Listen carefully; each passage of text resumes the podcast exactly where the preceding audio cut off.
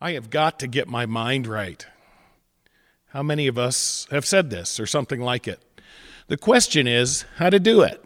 Philosophers and religious leaders, motivational speakers and professors, poets and artists, all have tried a myriad of ways to be healthy in our thinking and in our view of ourselves, others, and the world. So there are hundreds of options out there for you to get your mind right. Which one do I choose? Consider this. The most common of approaches today is to look inward, to discern our history, our own personal truth, to discover what's made us the way we are, and then how to correct our self image or how we see our own value, and then have a more positive and healthy view on life. But is looking inward the best way to personal health? Followers of Jesus have, for many centuries, sought to have a healthy mind and view of ourselves and the world. But when we look at the words of Jesus and of the New Testament, we discover that looking inward doesn't lead to light or health. In fact, looking inward leads us to discover that we're in need, and our own efforts to fix ourselves haven't provided many solutions over the years. It's as if a person with two broken legs decided to climb a mountain. Until the legs are fixed, the ascent can't begin. And we need help with that. A doctor needs to set the bones. A physical therapist then guides us through a process of proper recovery.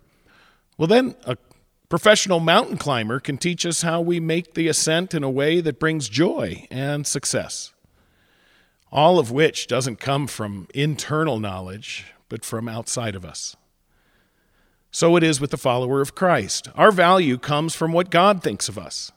Our value comes from the cross, which proves that Jesus loved us while we were still in rebellion against him, or did not even know his name. John says, We love because he first loved us. God is love.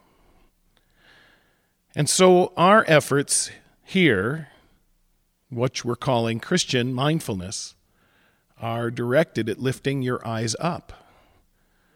For our help comes from outside of us, not from within. Paul writes, Set your minds on things above, not earthly things, for your life is now in Christ. Therefore, these modest efforts are to aid the seeker as well as the believer in finding their value from what God has promised and in what Christ has accomplished with you in mind. Let us then fix our eyes on Jesus, the author and perfecter of our faith. May you be blessed in discovering God's opinion of you. An introduction to the Epiphany season. As we seek to set our minds on things above, the coming weeks of this church year lend themselves to this effort as well as any a star appeared in the east. This is my beloved Son. Listen to him. Arise, shine, for your light has come. And Jesus' face shone like the sun as he was transfigured before them. All of these events and more take place in the assigned readings for the coming two months. But we begin with the wise men, a mix of astronomer and astrologer these men called magi searched the heavens for signs of God's working in our world, and they found it. With their eyes fixed firmly in the heavens, they traveled as much as two years to seek out the one who was born to be the King of Israel. May we also, with eyes fixed upon the guiding light of the Christmas star, see the fingerprints of God as he seeks to bring light and life to you and to all the world.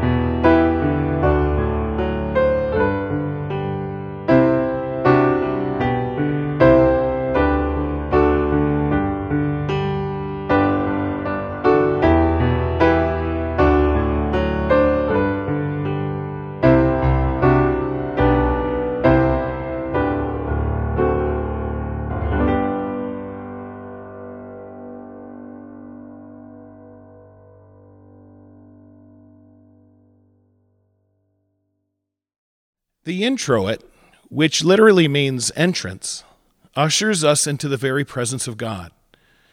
These words come from Psalm 72, written by King Solomon. It's a cry for just leadership in a time of oppression and violence.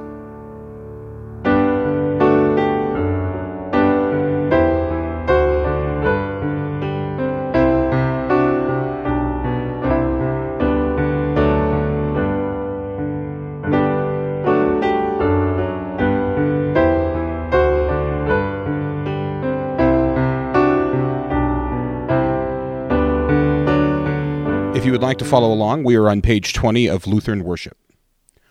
All kings will bow down to him. and all nations will serve him. Endow the king with your justice. The royal son with your righteousness. He will judge your people in righteousness. Your afflicted ones with justice. For he will deliver the needy who cry out. The afflicted who have no one to help. He will take pity on the weak and the needy. And save the needy from death. He will rescue them from oppression and violence. For precious is their blood in his sight. May his name endure forever. May it continue as long as the sun.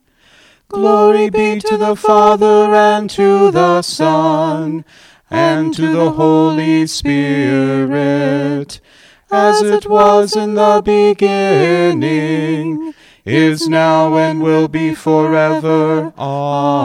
Amen. All kings will bow down to him. and all nations will serve him. O God, by the leading of a star you once made known to all nations your only begotten Son. Now lead us, who know you by faith, to know in heaven the fullness of your divine goodness, through Jesus Christ our Lord, who lives and reigns with you and the Holy Spirit, one God, now and forever. Amen.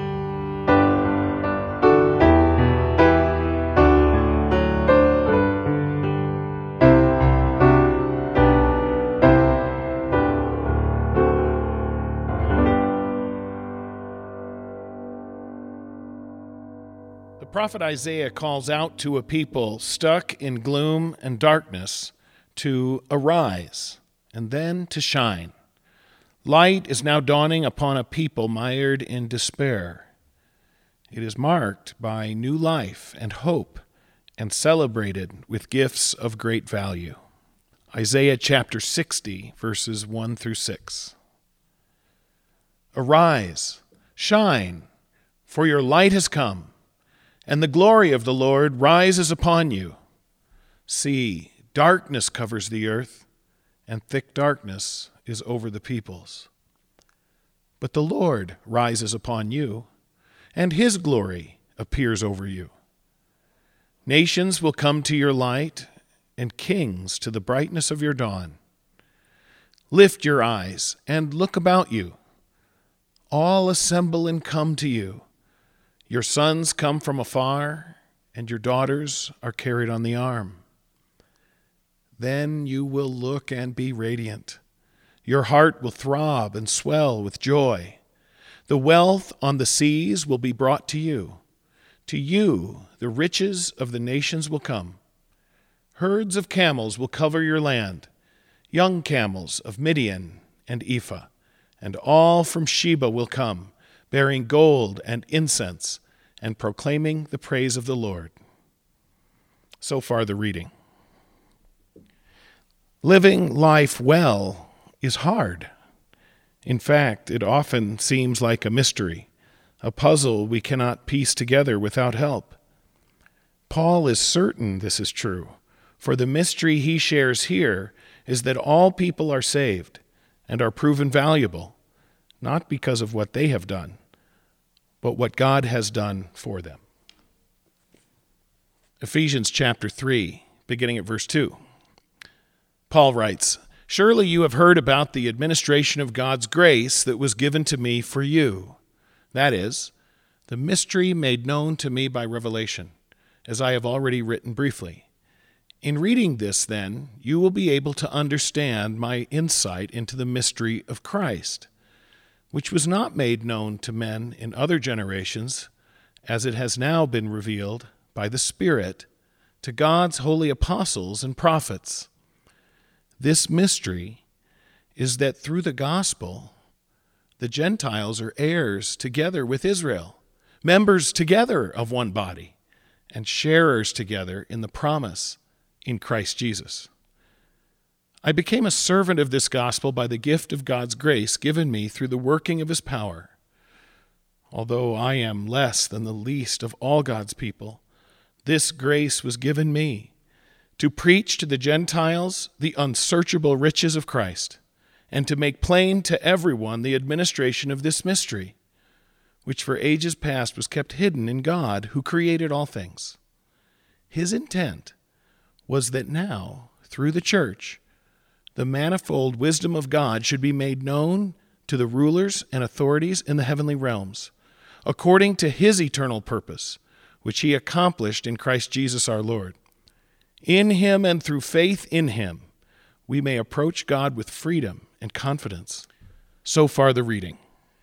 Have you chased after a dream that sometimes seems just out of reach again and again?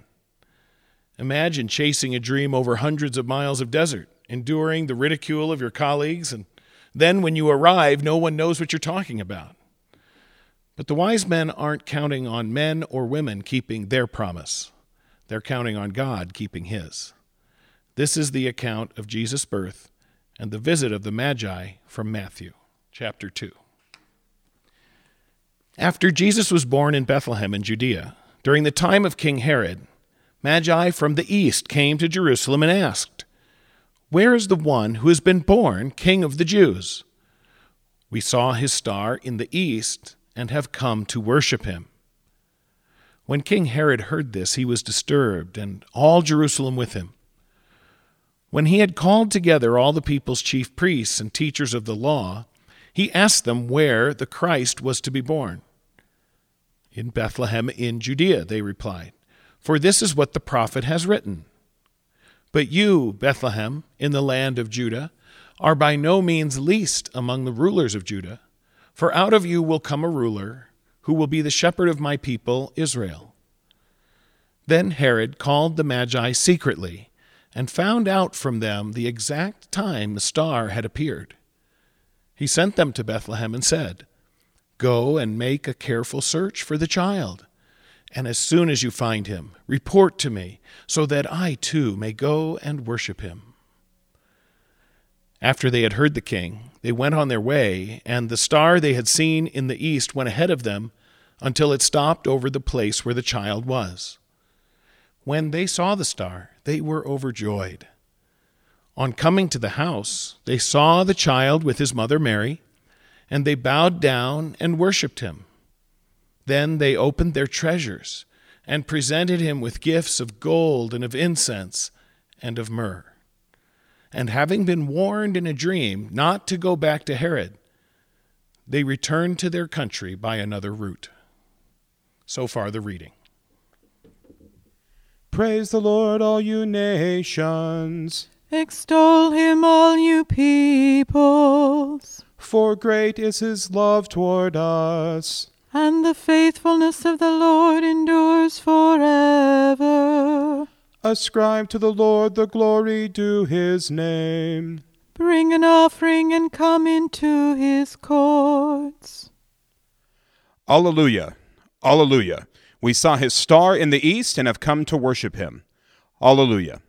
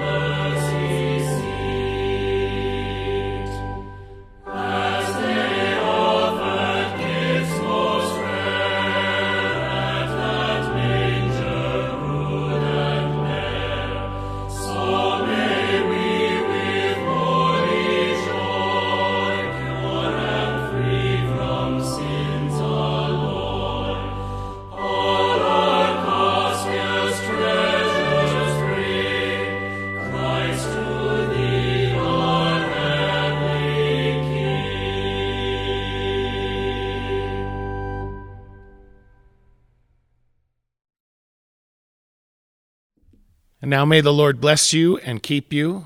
The Lord make his face shine upon you and be gracious unto you. The Lord lift up his countenance upon you and give you peace. Amen.